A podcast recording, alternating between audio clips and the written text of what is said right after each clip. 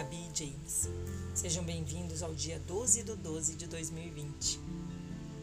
A casa de vocês é de fato dentro um do outro. O mundo precisa e merece ser desbravado. E foi assim que o encontro aconteceu. Dois jovens viajantes de mochila nas costas se encontraram por conta de um aplicativo em um canto do mundo. Nesse caso, o canto era em Roma, Itália, um lugar muito significativo, pois é de lá que vieram as raízes do James. Ele é americano e ela brasileira. Procuravam apenas uma companhia para não ter que jantar sozinhos na cidade mais romântica do mundo.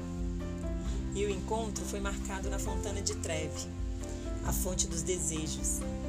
Ela passou mais cedo e já havia jogado sua moeda e feito seu pedido. E nem sonhara que horas mais tarde esse desejo teria rosto, forma e sentimento.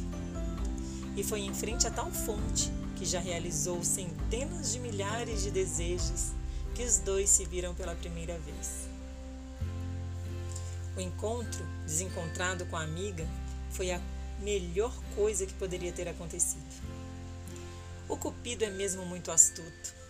Ele conta com a leveza das almas dos amantes que se dispõem e se lançam como flechas e acertam os alvos. Em pensar que por milésimos de segundos a rota da vida teria sido alterada. Será? Acho que o que tem que acontecer, Deus dá um jeito. Chamo as coincidências da vida de jeitinho de Deus. Nada de fato é por acaso. Tudo tem um porquê de ser e existir. A ida para Roma era para encontrar com a amiga. Mas nem sabia Gabi que o encontro estava marcado com o grande amor para sua vida. Encontraria ali o americano de alma italiana, humano e cheio de filosofias, ao qual enxerga o mundo de forma leve e colorida, e que não mede esforços para arrancar um sorriso de sua amada. O encontro teve a companhia de um baiano gente boa e falante, e apesar de ser tão tranquilo, percebeu que tinha dado match entre os dois.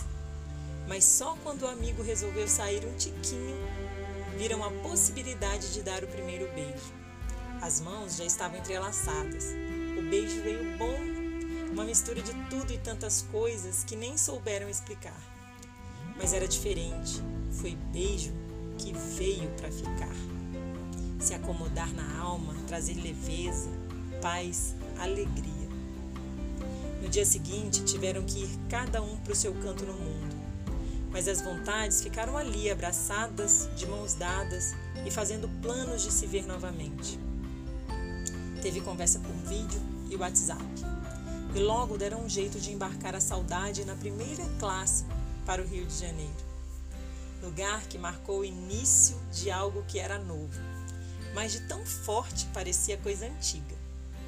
Viram um no outro os mesmos gostos de viajar pelo mundo, a importância dos amigos e o valor que tem a família. Princípios que fizeram o encantamento pelo que os olhos puderam ver se aprofundar ainda mais pois as almas dos dois eram ainda mais belas. Os planos iniciais era ela ir para Nova York. Apartamento arrumado, tudo planejado. Fica, ficar longe não tinha mais graça. Era perto que um queria ficar do outro. Veio a surpresa de um ano inexplicável. Nada nunca antes imaginado por ninguém no mundo. E foi nessa possibilidade de distanciamento que algo tomou conta do rapaz, que estava do outro lado do continente. Pegou sua mochila, colocou seus sonhos e seu amor pela brasileira, aventureira, prática e bem resolvida, e veio para a América, a do Sul. Aqui foi recebido com amor por ela, pela família e amigos.